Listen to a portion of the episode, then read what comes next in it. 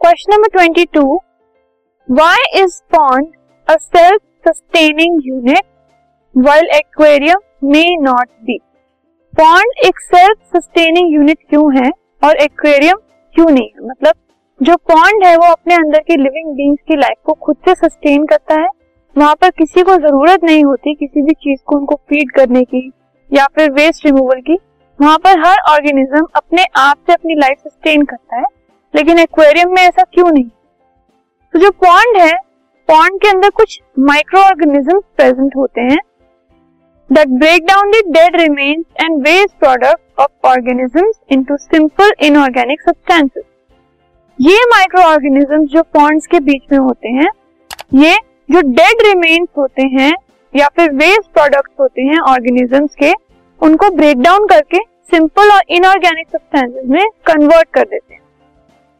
ये जो converted remains है, या फिर हम कह सकते हैं सिंपल सब्सटेंसेस हैं, ये बाकी ऑर्गेनिज्म यूज़ कर लेते हैं। Now since pond is a natural ecosystem ये एक नेचुरल इकोसिस्टम है, लेकिन aquarium is a created ecosystem ये एक आर्टिफिशियल इकोसिस्टम है, जो कि मैन ने क्रिएट किया है। It is artificial thus pond is self sustaining where an aquarium may not be pond के अंदर हर चीज़ नेचुरली एकदम पहले से सेट है।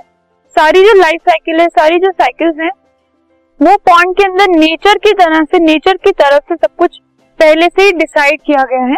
लेकिन एक्वेरियम क्योंकि आर्टिफिशियल है तो उसके अंदर नेचुरल चीज़ें नहीं आ सकती एंड अल्टीमेटली पॉन्ड से वो थोड़ा सा डिफरेंट हो जाता है और उसको अपने आप को सस्टेन करने के लिए मैन की हेल्प की ज़रूरत पड़ती है।